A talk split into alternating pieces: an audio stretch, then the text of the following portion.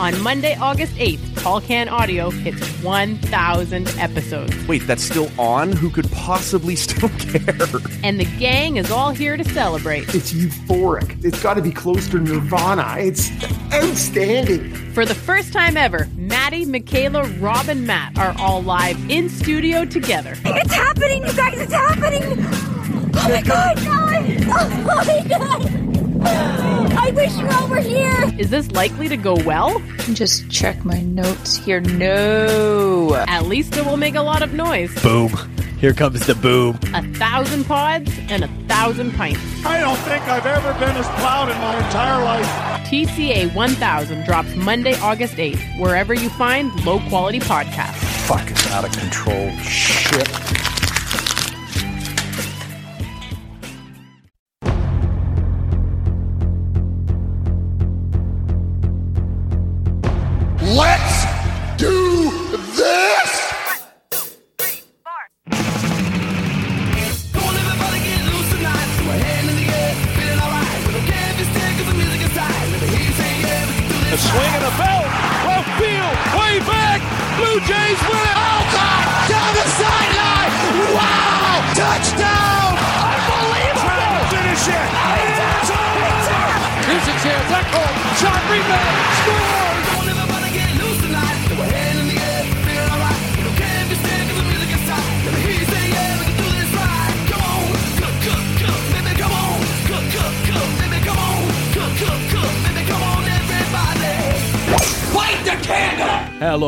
Everybody. Welcome inside episode 876 of the Tall Can Audio Podcast. My name is Matt Robinson. His name is Rob Christie. What are you saying today, man?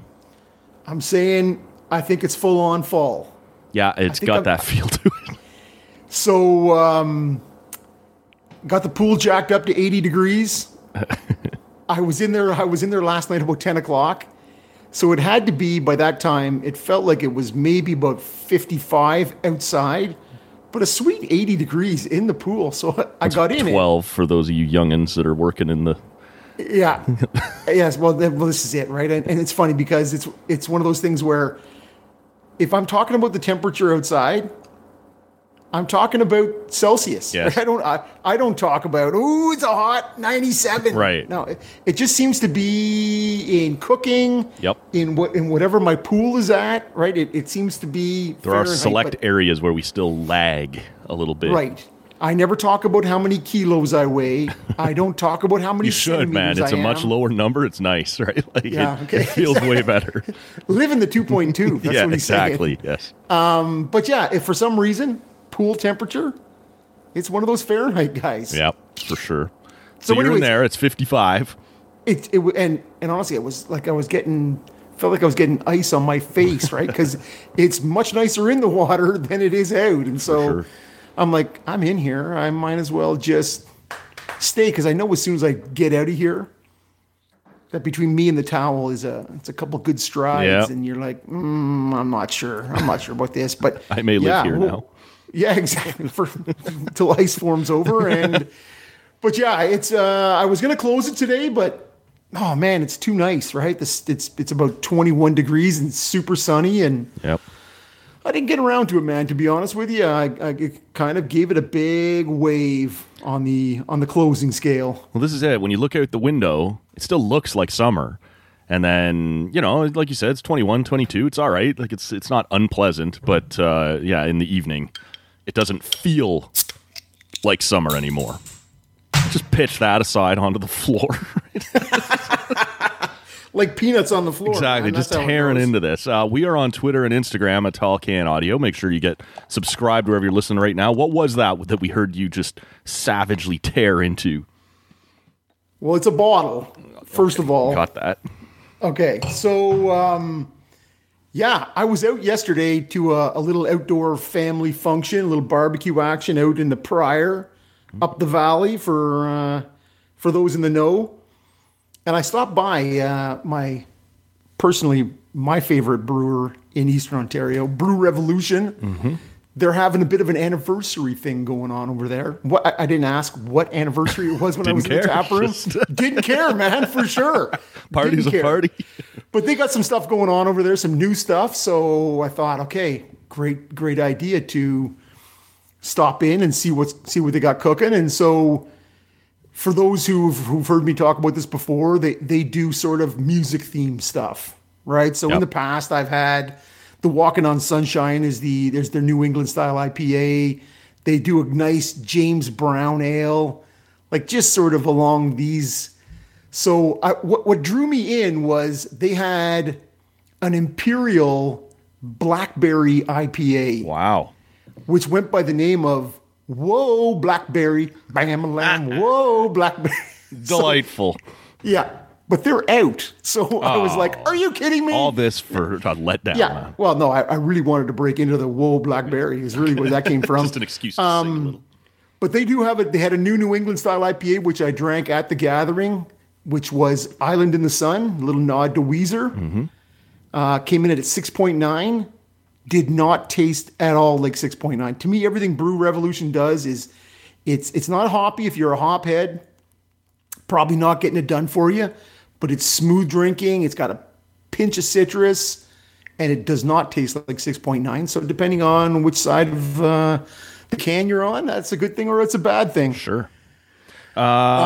Wait, wait. what I did grab, and what I just cracked right now, which I was going to bring one to you, Matt, but I just couldn't make it over there for today's show.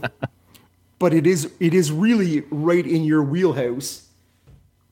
It is smoke on the porter. Nice. Ba, ba, ba, ba, ba, da. Yeah, This sounds like it has promise, man.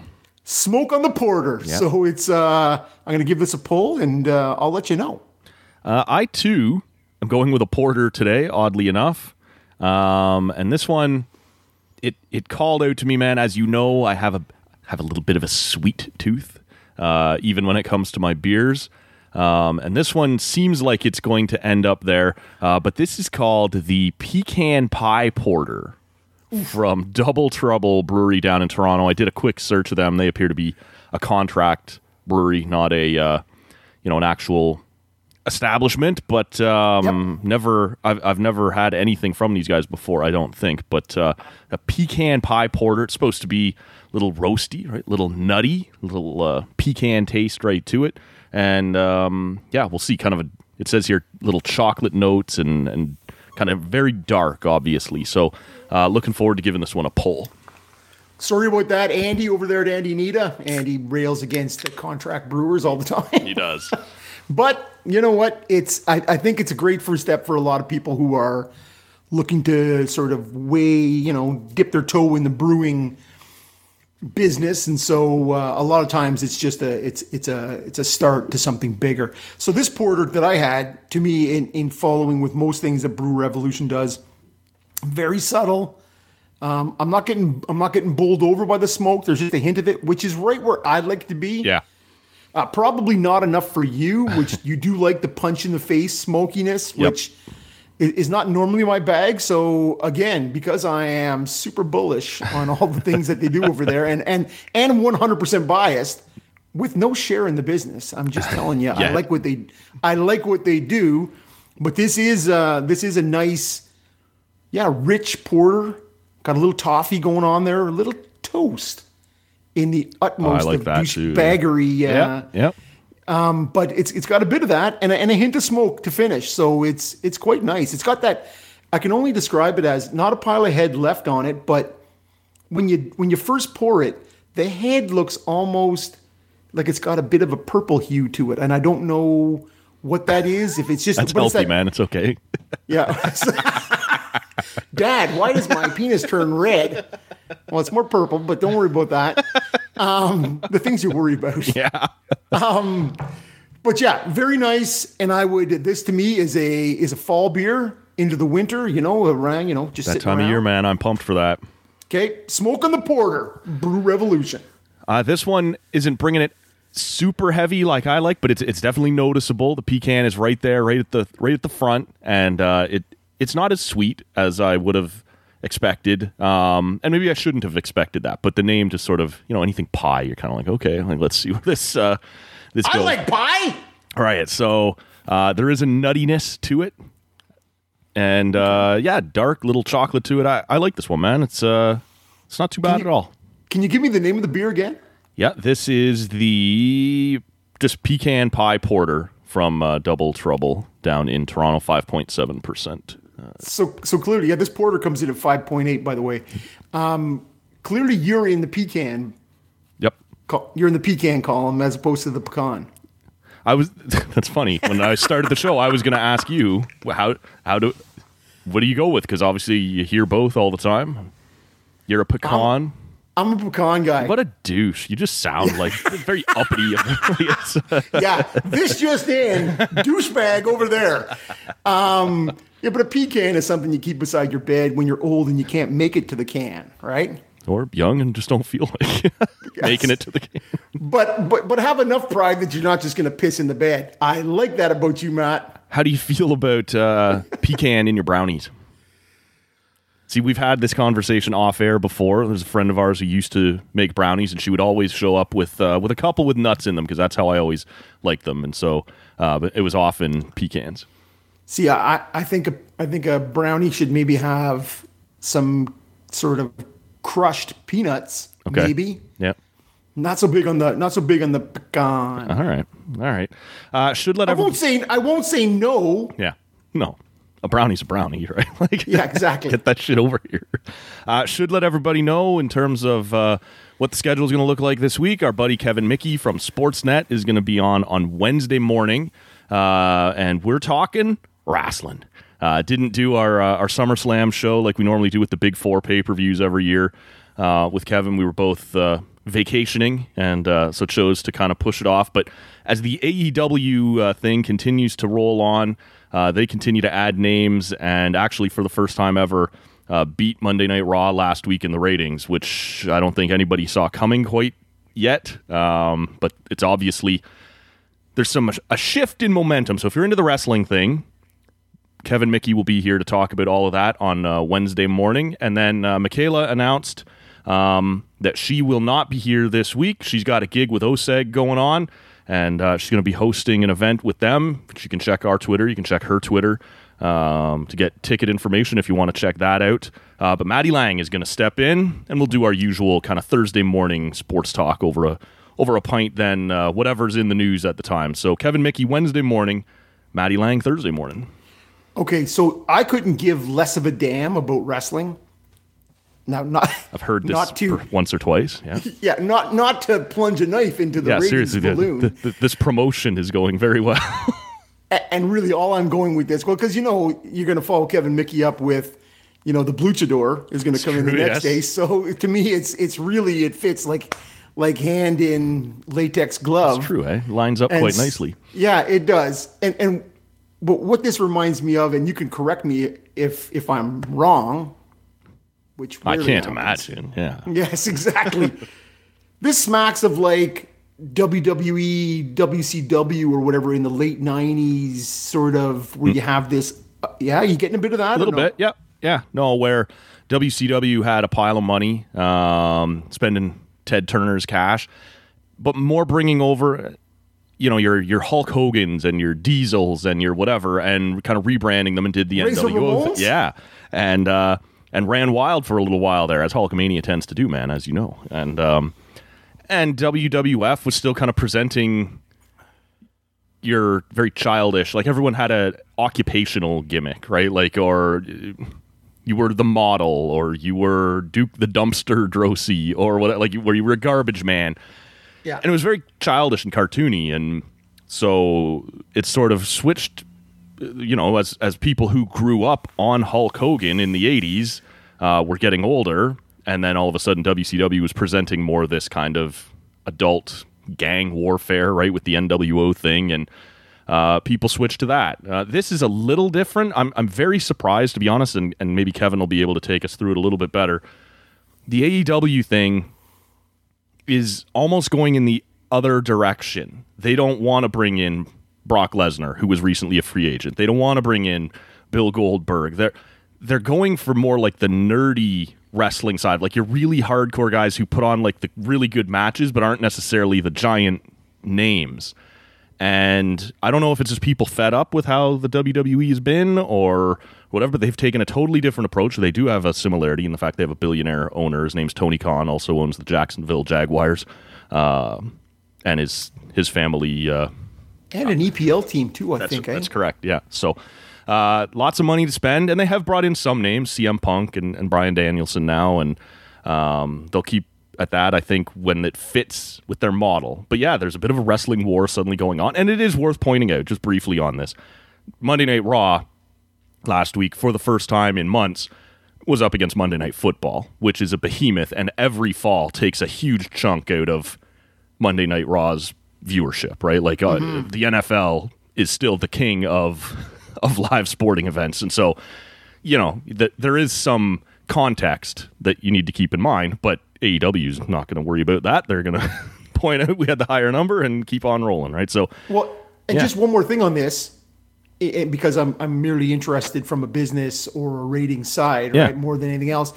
Would you suggest that the AEW is sort of going more towards the, the Japanese wrestling model, like more sort of athleticism and all right, that it's an, behind that. that it's an art form, right? It's a Yeah. that it's yeah you, you're you're not as worried about having the big seven foot tall freak show, um, you know, or, or necessarily even the big names that the WWE is still kind of built on. They just want to put on a really good wrestling show, and there's clearly an audience for that right now. So yeah, it's it's definitely they've partnered at times with one of the Japanese promotions. Uh, a bunch of the guys that they started the company with are guys who are American, but we're working in Japan. Uh, So that's absolutely a a comparable. Good on you, man. I'm tapping out though, Matt. That's it, man. I got that's all I got, right? So let's move on. Kevin Mickey will be here Wednesday morning. He'll have plenty more on that if that's uh, if that's your scene. So stick around for that. Uh, where do you want to start, man? I, we might as well start on baseball. It's the most fresh of mind here. The Blue Jays take two or three um, from the Minnesota Twins, and the Yankees lose today. The Red Sox, I believe, at last I checked, were winning. They won. Okay. Uh, did you before we get into this? Did you see the Gerrit Cole clip that was making its way around Twitter today?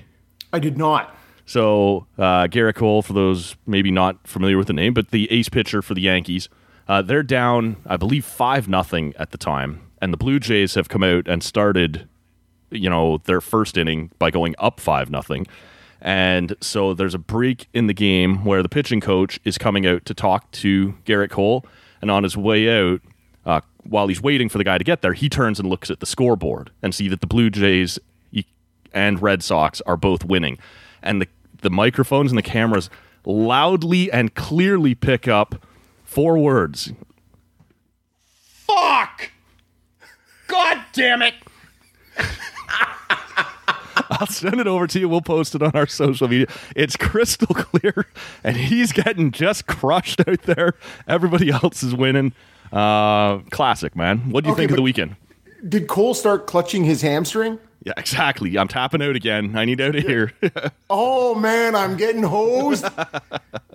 it's an injury. yes, of course. Oh, I've, I've strained my Ryu. I think Ryu has also strained his Ryu. Yeah, this is this is exactly right.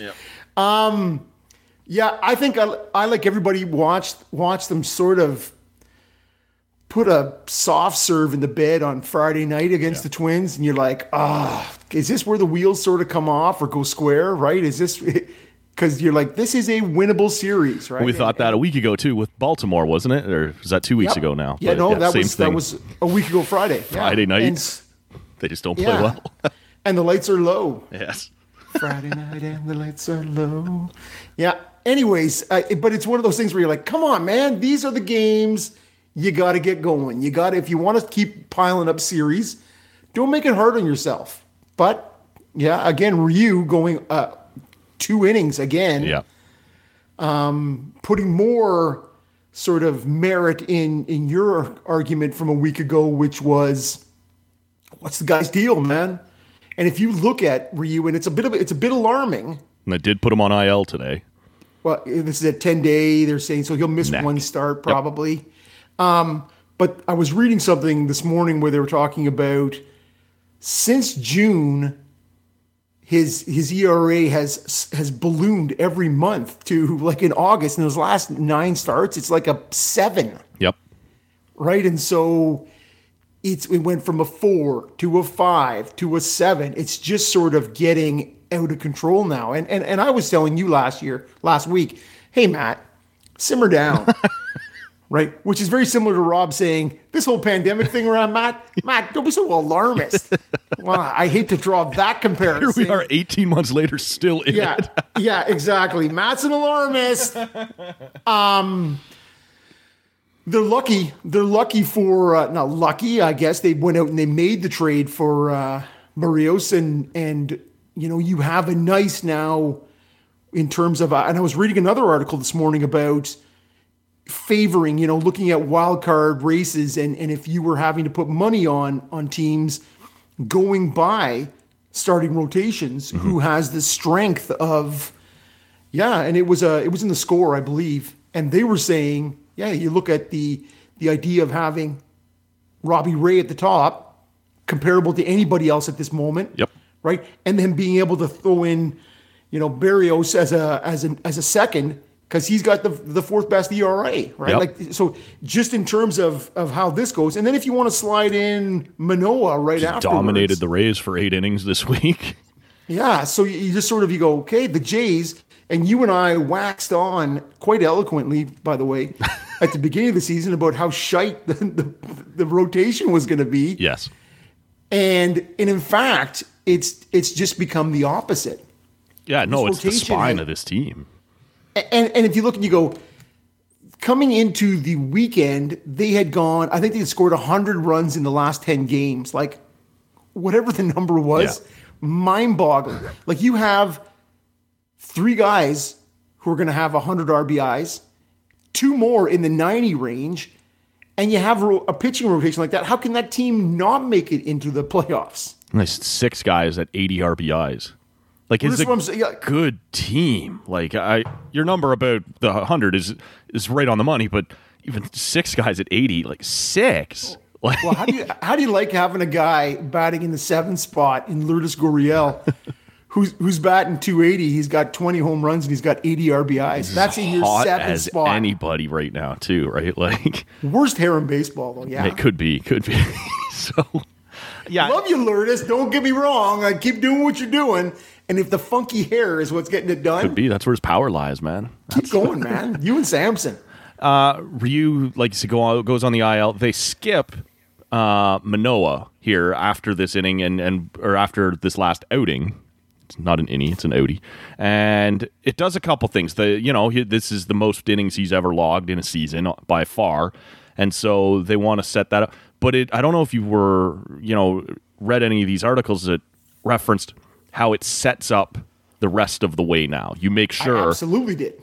that Ray and Berrios are going to pitch against the Yankees uh, when you face them here down the stretch. And it also, you know, in the case of having a tiebreaker game, Berrios would be in line to start that. And then if you were to win that and get to the wild card game, uh, Ray would be in line to start that. There's also some crazy ass permutations, which may yet come to fruition about a three way tie with the Yankees and Red Sox and how the Jays would finish second in that based on losing the season series to the Red Sox, but winning the season series against the Yankees. We can get into that as it gets closer if it looks like um, that's going to be a factor, but it does line everybody back up. And it is just wild to think that at this point, you're not even like Ryu's not even in that discussion, right? And at the beginning of the season, this would have been the other way around. You want to make sure he's in line to start, you know, your must-win game. Now you're almost like, how do we make sure it's not like he may be right now your fourth best, and Matz is pitching pretty well. Like maybe your fifth. Like we'll see. Um, but the way Manoah is going, and then obviously Berrios and and Ryu or uh, and Ray, and we had a bit of a disagreement last week just in terms of how you would set up the rotation for a playoff series. Berrios has been damn good. Like he, he seven uh, out of his ten starts with the Blue Jays, he's kept the opponent under three runs. When you have an offense like this, like he's going to be just fine, right? And there was that Well- there was a bit of a blip in the middle, but I think people are underselling just a little bit how good he's been since he got here. And I'm as guilty as anybody. And it's and it's really of the nine starts, seven have been gems. Yeah. And, and, and they were the, they were flashing. I watched the game today, and they were flashing up the number in his last five starts, 36 strikeouts, three walks. Yeah. Like, hello. that to me right there is, is a recipe for success. Now, what I, I guarantee you, he's hit more guys than he's walked. Probably, yeah. Like he seems to be for a guy who doesn't walk a lot of guys. He gets a little fast and loose today, yeah. inside. Yeah. exactly. And so, um, it's it's one of those things where you slightly misrepresented me in the in the Twitter poll you put out on the Monday. of course I did. Yeah. Uh, Twitter's you not a place to be rational and reasonable. Yeah. Okay. and all it was was I had said at that time, as of Sunday, I would put Ryu in the two okay. just just for the change of pace. Yeah, yeah, right? that's is, right, that's right. Is what I was looking for. still but feeling that two starts later? No, no. And, and again, as you said, they've rejigged the lineup, and there's also another off day in there, Yeah. Right, to, to continue to further. If you needed dabble, to, yeah, you could Yeah, with the tinker. lineup, and so no, for sure, I'm going Ray, Berrios, and Manoah at this. And then, as you suggest, we can talk about it. If you feel good with with with with Ryu, who I think he was the pitcher of note who got wrecked in that second game against Tampa in the Yep. in the expanded playoffs last year, right? Yep. And so you're like, ah, my, you know, it's it's let him work his way back in because he, he is a guy who enjoys, as as you noted last week, more rest, right? So let him get right, get right with Jesus, and then see what you can do, right? Just just get going. I'm not sure there's Yeah. that's got anything to do with it, but you know what I'm saying. He's being smited at the moment. Uh, Josh Donaldson had some comments this week that you sent over, and um, we'll share the the link about the MVP race, which again we've talked about a time or two, but we can touch on it this year because Donaldson's never been shy about offering an opinion on just about anything. Anything. And um, he said that a big thing for him is winning. He believes that Vladdy should be the, the MVP this year because the Blue Jays are right there in contention and the Angels have never been close. Um, he went out of his way multiple times in the discussion to say he's not taking anything away from Ohtani and, and what he has done this year, uh, but that for him, and it's just one guy's opinion, but it is a guy who who knows the game reasonably well. Uh, Vladdy would be the MVP. What'd you think? Yeah, for me, there was a bunch of things going on there. First of all, I'm reading the article, and and, and it's sort of quoted heavily from Rob Longley in the Toronto Sun. Is where is where they were sort of That was actually the article I read first before you sent over the. right. And so, I loved Josh Donaldson when he was a J. Yeah. Like to me, he it didn't end well with the whole calf issue, and he was hurt all the time. But man, he was dynamic and he was dominant in those first, for sure, a couple of years. Right, the MVP year in 2015. Um, but I was reading the article going, please, Josh, please don't say anything about the vaccine. Please don't say anything stupid. Like, don't don't make me want to just sort of, you know, smash the, my phone on your head. But he didn't. Nope. Um, and he was, you know, because there was two different articles, but both based out of the Longley article, where he was talking about it's too bad that they couldn't pack the dome. He said because few places rock like like the dome when Yeah. there's fifty thousand in it. Which Not is, wrong. Well, that 2015 and 2016 run, and we talked about it at the time, the contrast from the sort of early to mid 90s when they were winning World Series, where it sounded like a bunch of grade seven girls Yes. squealing, and then how that guttural, stomping tone that the, the 15, 16 Had some not sure- bass to it. for sure it did and so he he knows the feeling and so what was interesting to me was and as you said he was also very um you know um complimentary in terms of of what Ohtani has been doing right and and but what he what he did say was yes the winning but also the playing every day, mm-hmm. and he's and he said I want to tip the cap to to not just the hitting but the defensive improvement Yep. that that Vlad's made there. So not only is he playing every day, he's having a huge impact on both sides of the ball, which is nice to hear another player. Because I, I was kind of wondering last week with all this talk about how great Vlad's been at first, and I'm like, all right, that seems like some Buck Martinez homerism, a little bit, a little bit. Love you, Buck, I do. Um, for your old man yelling at the clouds thing you got going. Sure. But do you know old time J guy there, and and so I got a soft spot for him. But um, yeah, the idea that to hear another player talk about about the improvements Vlad's made sort of every day, both sides of the ball, gave it a bit more credence for me, anyways.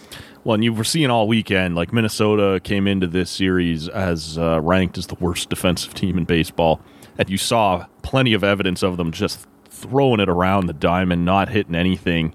Uh, especially in that first inning today, I think there was two different errors that helped the Blue Jays get that big first inning and you started to see there was at least two different really nice plays by Bo. And you can remember at the beginning of the season, yeah, he we were talking about him a ton. It's just oh my god, like just let Semien play short already. And they were obviously going to ride this out with Bo, and they've been proven to be right on that. Right, the Blue Jays infield defense is miles better right now than it was in April and May.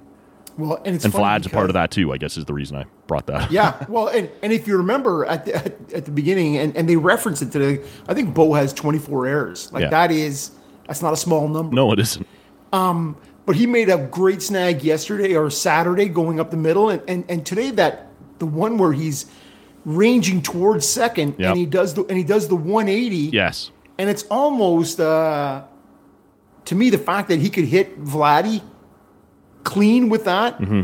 Was an outstanding play. Like that's like old school Tony Fernandez kind of stuff, right? Yep. I, I'm, no, I'm not going to get ahead of myself. I'm just saying, it, but but Dan Schulman, good friend of the show, Mm-hmm. was was referencing that exact same thing that you just talked about, which was, yeah, up until the midseason, the number of people clamoring for just switch them, just switch them, and, and let and let it go. When they're like, yeah, they they had no intention No. of doing that.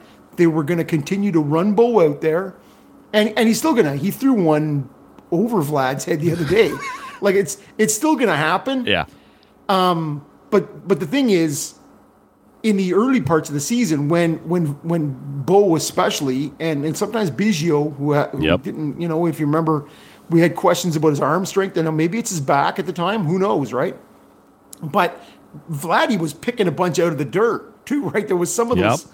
Where you're like, man, the only thing that's keeping this keeping this thing afloat is Vlad reaching and picking and and playing good defensive first base. So. And it, and it, like, let's be real, and, and you and I both reference it is the easiest defensive position on the diamond. That is why you put your slugs over there usually. Now, some guys are better than others at it, and Vlad has become better and better as we've gone. Uh, he's also, you know, got a, a chance to do the triple crown thing here. We're only a week removed from the last time we had this conversation, I believe, but you feeling any more confident? Do you think there's any more credence? You're hearing players talk about it now. Is there any chance, or is it just, you know, with everything that works against him too, right? Being up in Canada and you know not being on American television as much, and Shohei Ohtani has just been such a sensation. Is there any chance he's even going to get a look here? I'm, I'm not sure.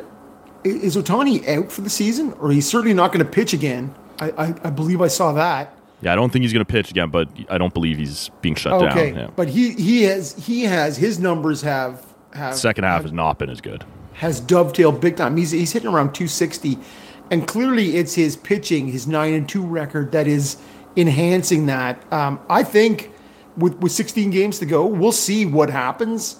But yeah, Vlad to me is Vlad. Vlad looks like a young Andre De Grasse, right? Who's powering down that final. But yeah, he's gonna have to have a big finish here, I think Yeah.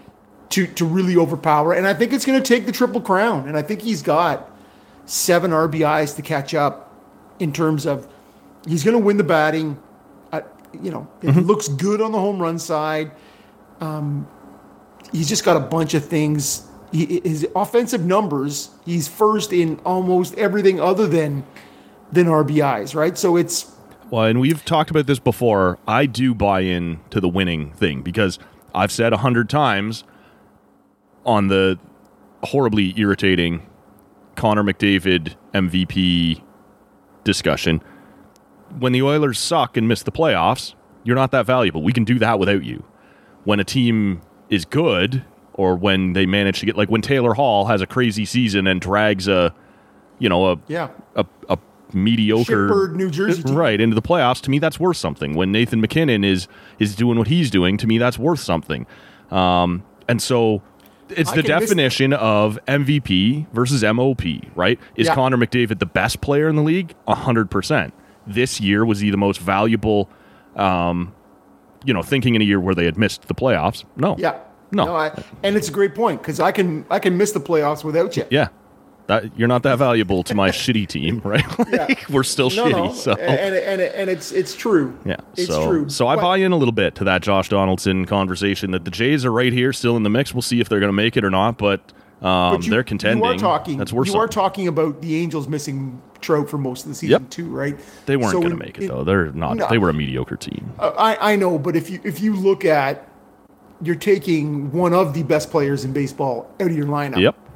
and and so in terms of insulation, a bunch of different things, Yep. right? And so, like D- Josh said in, in the article, if you take Vlad out of that lineup, that lineup is not nearly as as potent. And you're like, yeah, okay, that's true, right? But we've had Springer out of the lineup for most mm-hmm. of the season. Like when you talk about Marcus Semien and the value that comes with his, to me, his steady Eddie play every day become only the fifth second baseman to ever hit 40 home runs and just be sure-handed in the field. Like that guy is you wonder who is who is I don't I don't wonder, but who is more valuable right at this moment, right, in terms of the fielding position. Sure.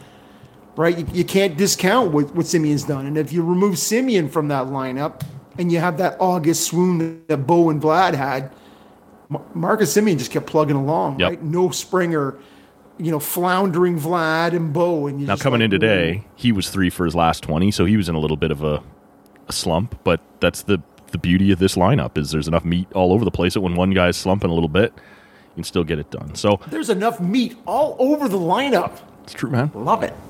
Uh, so we'll see where this goes. Um, it'll be interesting to follow, but uh, the Jays start a series on Monday night in Tampa, and then they got four more against Minnesota. Um, so be an interesting week. We'll uh, no doubt we'll touch on this with uh, with Matty Lang on Thursday morning. Hey, wait, just before you move on, All right. I, the, the question is 16 games to go, three against the Rays, four against the Twins, three against the Yankees, and you finish with that, what looks like it could be alarming three game series against the Orioles. I, I, I got I got I have a I got a strong feeling that this is this is cinched up one way or the other by the end of the Yankee series. Hmm. Thoughts?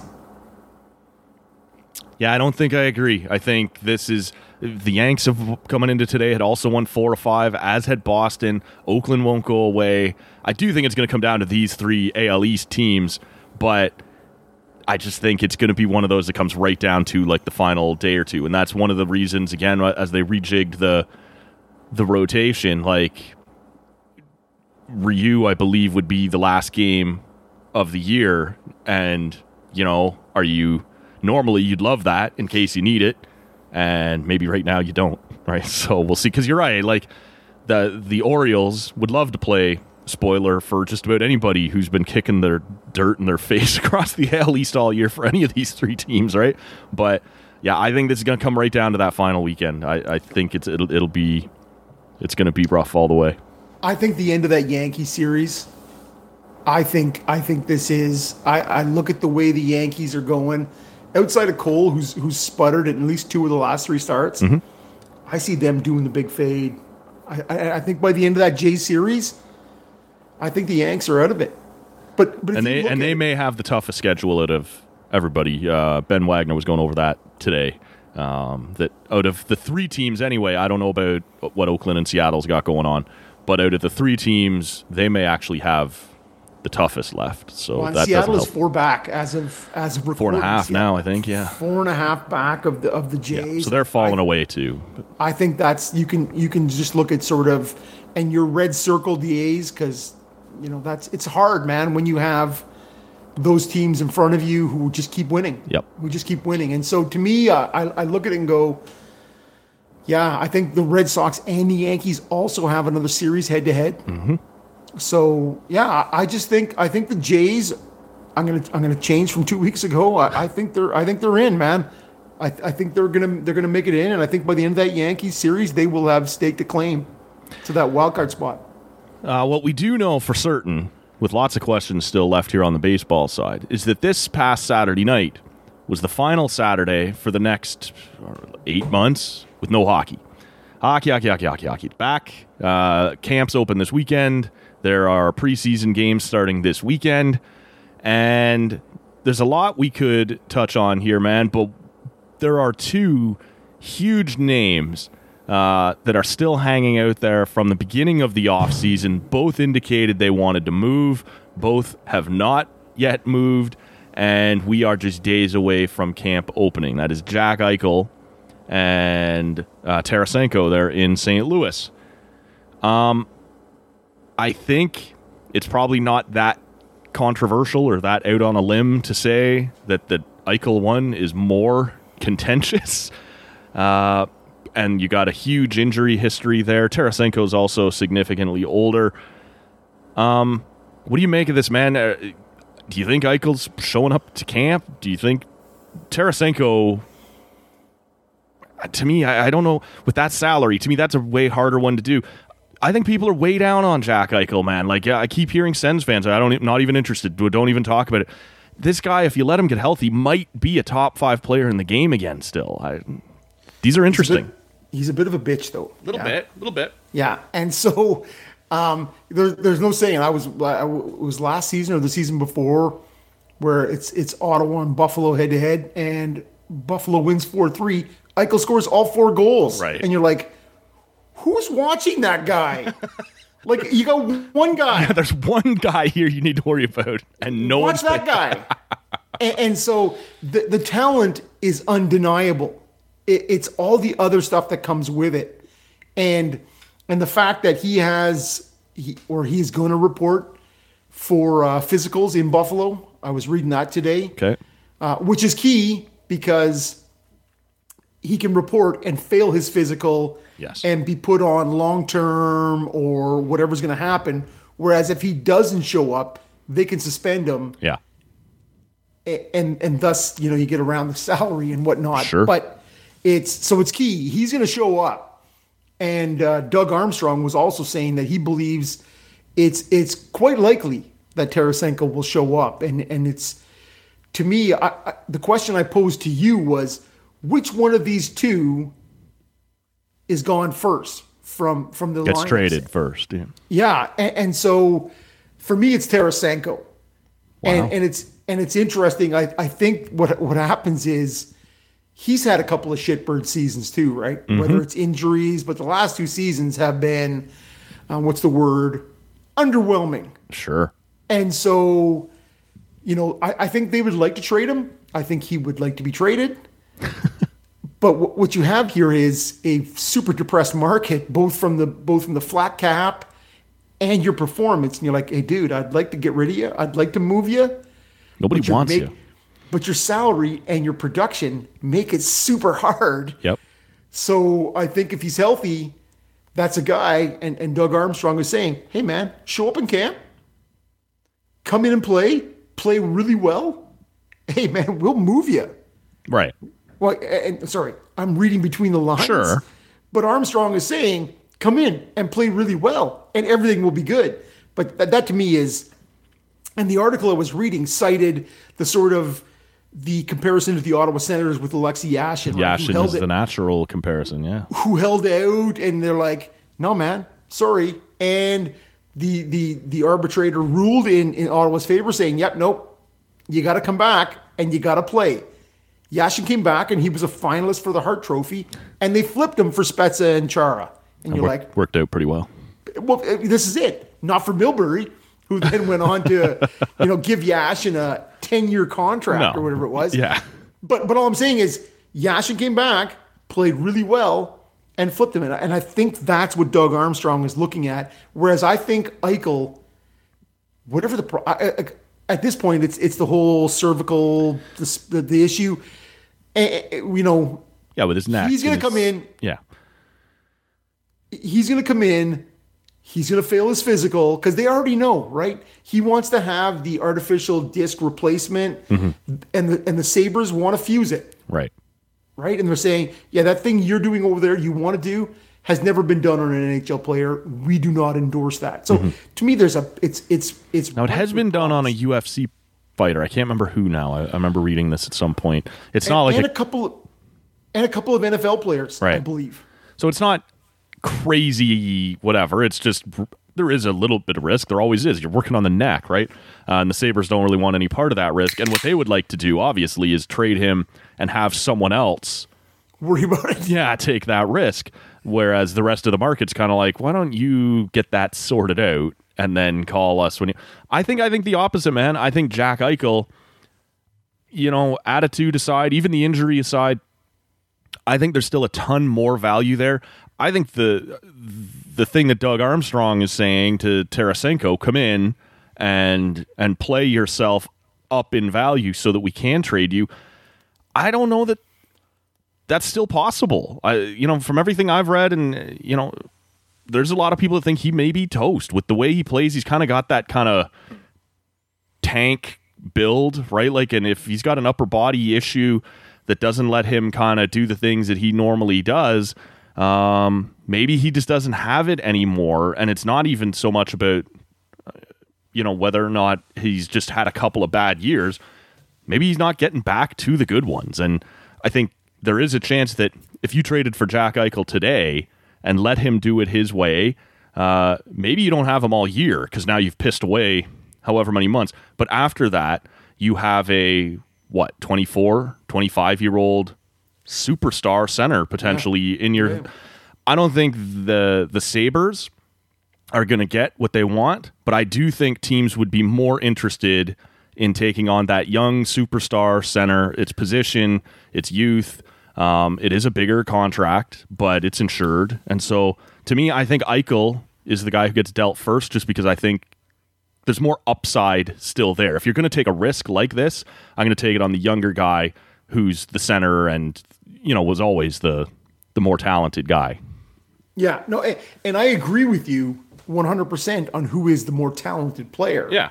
And who has the more upside and and and the, the much richer career out in front of them, providing that they don't fuse or bugger up the spinal column and shit goes astray. Spine important, folks. Yes, this just in. Try wiping your ass with no spine. Super hard. Well, it'd be much closer. Like you'd be able to. well, I think you'd be reaching up higher, man. Yeah, like wiping, well, maybe, yeah. You'd be wiping between your shoulder blades. Good luck with that. Um, but yeah, I, I think the idea that you know the the Blues will have to maybe bite the bullet on this if he comes back and you have to take less for him. I think I think it's never going to change that the, the Sabres are going to want to hit a home run. This mystery of whether he's going to do it, what's going to happen with it. Like personally, I'm surprised that Jack Eichel is still Sabres property right now. Yeah. I was sure that that somebody would take a flyer on that, but it hasn't happened. It still and just screams Rangers, doesn't it? Like well, after everything we've been all this time, it still just seems like Chris Drury, just do it already. Like let's get over Rangers, this. Kings, like Kings, it's like yep. it, it's in this sort of, and you sort of go, what's going to happen? But I'm CBJ. surprised. Capital CBJ. it's it's. I just don't know what's going to happen. But I I I think Tarasenko goes first, so that'll be interesting. Mark that down. Matt and I are on opposite sides of this, but that's the that's one of us will be doing a victory dance, and Rob will be well, sad. Yeah, well, we'll just put it on our, you know, one thousandth. Yes, I owe you pint. Yeah. yeah. exactly on one of these things, which I, I believe I'm up. I'm sure you do believe that. Yeah, That's... you know, five oh one to four ninety nine, somewhere in around there. Um, the other thing interesting coming into to camp, Brady Tkachuk has been getting all the attention on this side of the country, and, and rightfully so. He's going to be uh, you know, maybe the key piece for the Ottawa Senators moving forward. Um, and there's been varying reports as to how close and or not close they are. We don't seem to be talking very much about both uh, Pettersson and Hughes out in Vancouver, and somehow Chuck knows what's up. Yeah, Chuck is Chuck, huge Canucks fan over there. Obviously, don't do this, right? Um, somehow we've gotten to the point where we're on the eve of training camp and they don't have either one of these guys signed. And you could make the argument, and uh, Jeff Viet did on Twitter, that these are the only two players in the franchise that matter, and they're the only ones not under contract long term. um, I, this is a mess, man. Like how how have you gotten this far and your two cornerstones, the most important guys to the future of the franchise, neither one have deals? And, you know, as we sit here, it looks like, depending on how much of the uh, Micheal Ferland's LTIR they're prepared to use, uh, based on a 22 man roster and putting him on LTIR, you have anywhere from 13 and a half to 17 million in cap space to do this. But like, there's been tons of talk that Pettersson thinks he's every bit what Kaprizov is worth, and Kaprizov at one point said note it eight times nine. Um, Eesh. That's the neighborhood we're talking. And Hughes just, I, I guarantee you, Hughes doesn't think he's any worse than Makar, and he just got, you know, paid like all those guys, Seth Jones and Werenski and these other defensemen it's possible 17 million isn't enough. Like I, I assume they'll bridge and this will come down, but what a debacle to be this close to training camp and still not have either of those guys locked up long term. And if you saw the press conference with, with Jim Benning, and he's sweating and his hair dye. He's is running in aging rapidly, right? Like, it's right in front of him. It steps away from that from that Nazi guy at the end of Raiders of the Lost Ark whose face is melting. It's it's a it's a and I understand it, right? These sorts of things, like we look at at Bill Guerin and trying to get the Kaprizov thing done, and and what's happening here in Ottawa with Brady, and what's happening with Kevyn Adams and, and Rasmus Dahlin. Like Yep. there are a pile of guys still out there who are you know top end RFAs, but to have two, like these things, these these are franchise altering mm-hmm. k- kind of deals that you don't want to fuck up. Nope. Like you want to Because be you fucked to up enough already. honest to God, man. And they're bringing in the Sedins to to sort of smooth over what Yes. is a frothing at the mouth Canuck fan base, right? For sure. Who are like they're they have torches and pitchforks at hand. Like if I'm the if I'm the downtown Hudson Bay, I'm boarding the windows right now because those bitches will riot We're gonna have drop of a hat. we're gonna have a training camp riot. I'm throwing over a bus. Shit's getting real. Like, yeah, like, so this guy, and I don't know, man. I don't know if that guy, he's, he's, he has been fingering it and, you know, sort of muddling about for a, a whole pile of time. yep. And I think the Aquilinis, Yep. I think are gonna. Are, I think they're gonna wish that they would have a couple years ago made the move on a GM. I don't know the guy, but I get the sense that he doesn't know what he's doing. Well, pretty clearly, yeah. I think that's a generous way of phrasing it. Yeah, well, This is- you- future guest, I have no idea, man. What's Well, I'm glad you pulled back it. He may not know what he's doing after commenting on his face melting, right? Like, on his hair dye running in his, hands. yeah, you weren't you weren't so much worried about him being a future guest at that point. we may have ruled that out already. Um, I just I can't imagine. I I've been harder on Jim Benning than maybe any other GM in the league.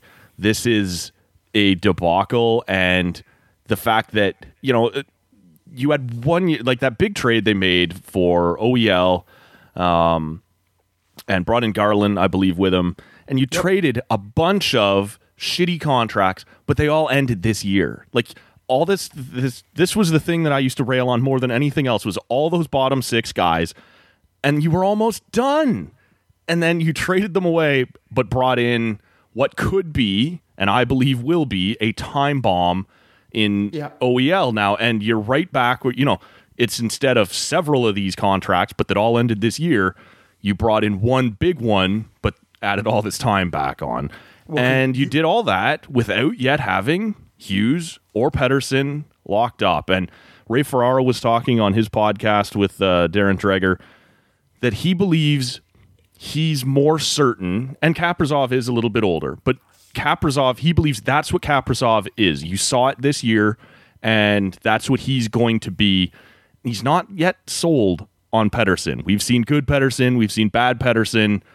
You know, are you prepared to give him eight times nine yet? And and maybe that's why it has to be three. But all these guys saw everybody get paid this year, especially Hughes and the rest of those defensemen.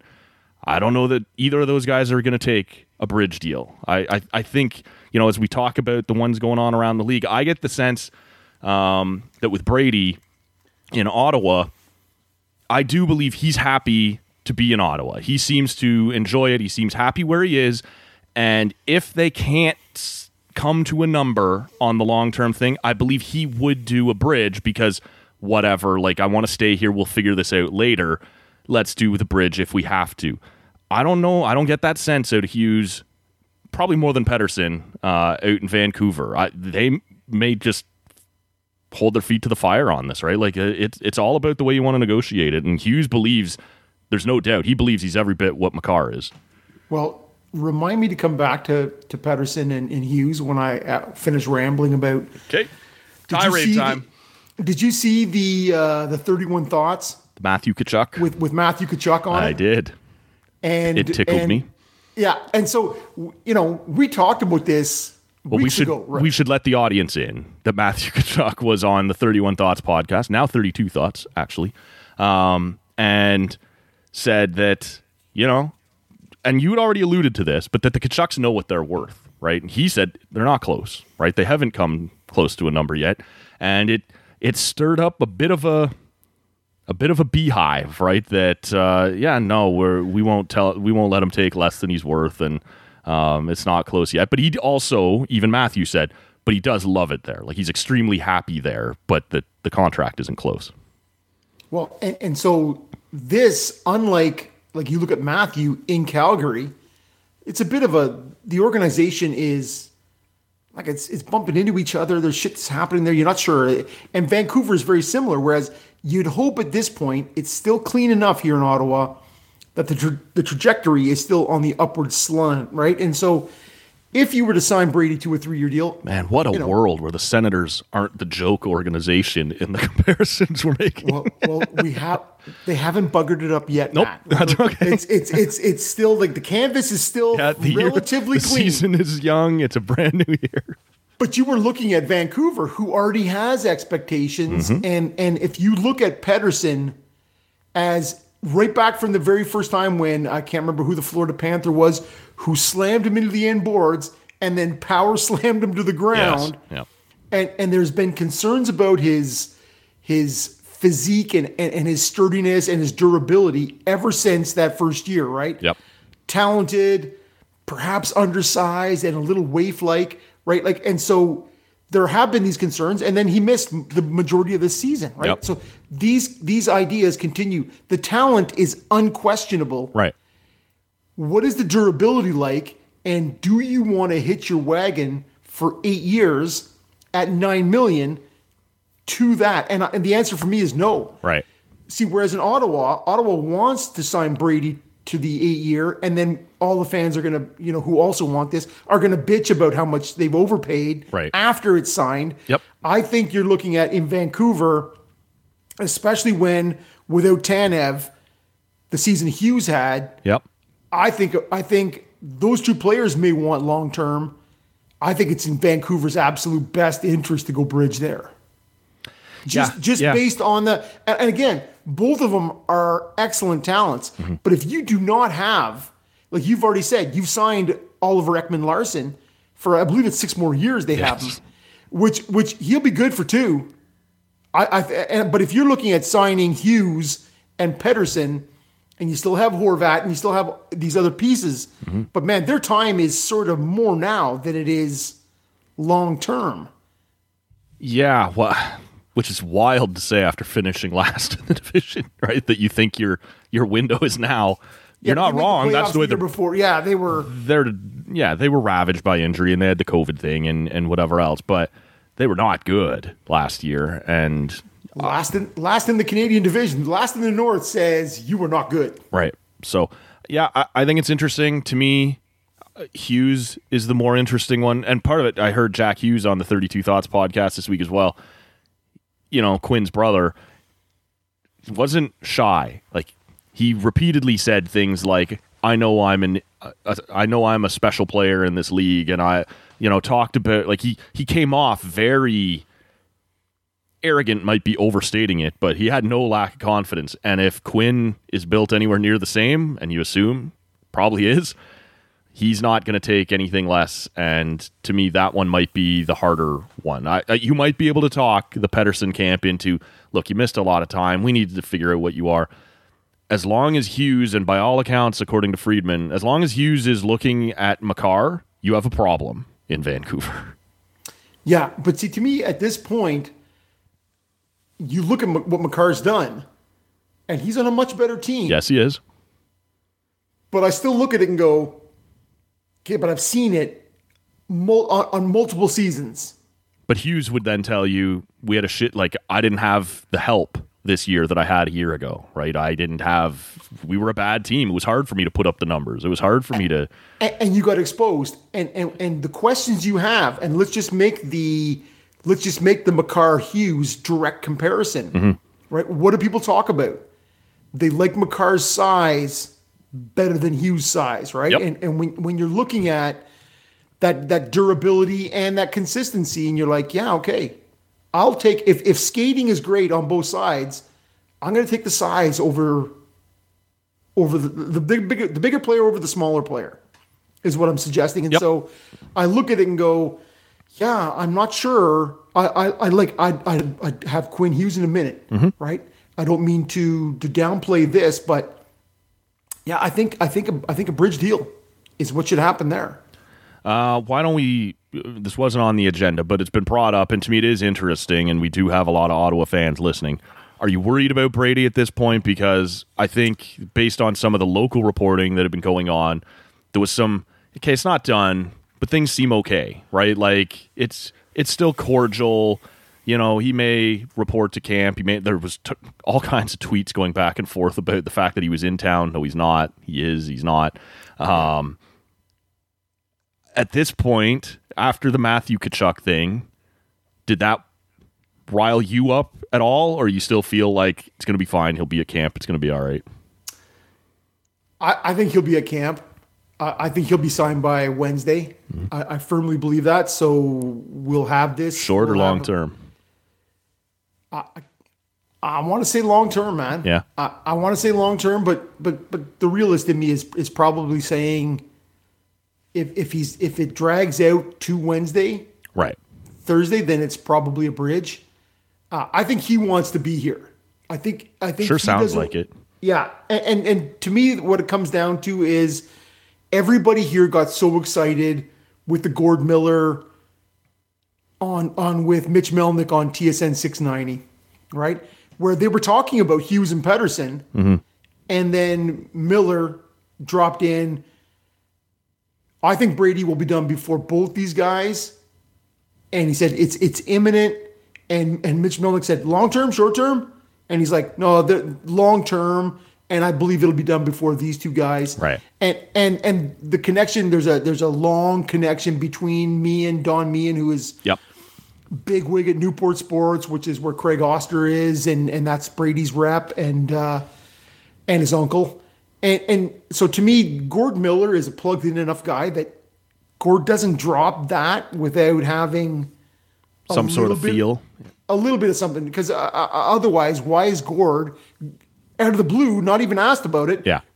dropping that? So to me, that is what gave this whole market here in Ottawa the sort of woohoo. Well, Like, Sean Simpson from TSN 1200 has also been very active on Twitter, and he was the first one to say he's in town, he's here, he's here, and other people have been refuting that. Um, and but saying it's close, and then you know having to kind of pull it back. It's It's, actually not been the close. opposite. Well, Sean's saying he's not here. Others are saying he is here. that's I've seen right. him in his that's that's seen him his correct. That's right. That's right. So uh, to me, it is when you hear and I, you hear Matthew saying, "Oh no, my dad held out, I held out, Yep. and we're coaching Brady to hold out. It's a family business." You know, Keith signed an offer sheet for like huge cash. So like this is a this is a family who, yeah, they're going to grind you for every buck. Yeah. It's it's it's. So as much as I don't want to hear it, and when you hear about Who a was the other? Oh, it was Lloydie. Steve Lloyd this week mentioned on the radio. Melnick is on is currently en route to Ottawa. Read into that what you will. Obviously, the suggestion was we may be having a press conference here, right?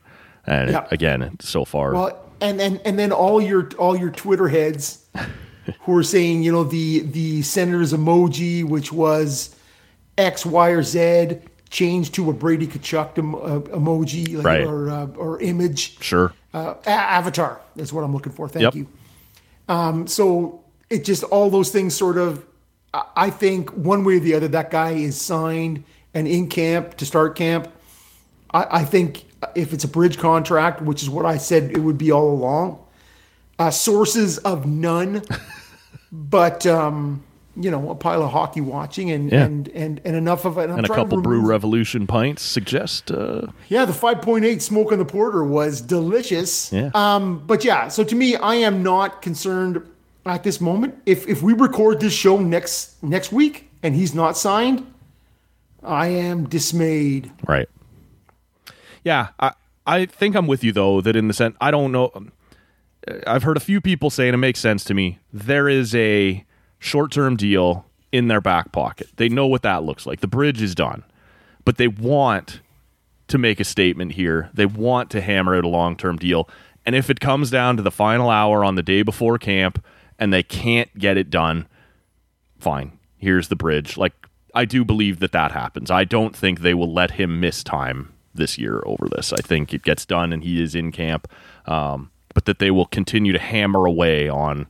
We've talked about it. What must be a very difficult contract, right? With what he brings, that can be difficult to measure, and you know the long term ramifications. Is the cap going up or down? Like guys want to get paid, like it's going up because by the end of eight years it will be again. But right now, we don't know by how much, or it, these are very, very difficult negotiations. But I believe it- if they can't get a long term deal done by the, you know, by the time the clock strikes twelve, there is a, you know, break glass in case of emergency. Here's the here's the bridge, and we'll just punt this down the road a bit. Like I, I'm I'm I'm on record saying I think Brady tops out on a on a on a on a decent to good team, even a, like a, a playoff team. Yeah, as being a 30 goal, 40 assist guy. Like that's a 70 point winger mm-hmm. who may, in fact, at, at one point become the second line left winger behind Stützle. yep. Right? Like if you look at at how that goes. It's hard to pay that guy eight million though, right? Okay, Like- eh, well, or more. Or more, Or yes. more. Like 8.25, 8.5. Yep. As you said, it could be anywhere between seven and nine. Yep. And if you look at um at that 10 million uh, that million, sorry, million per 10 points for a for a winger. Mm-hmm. Right? And you go 7 million for 70 points. Bam.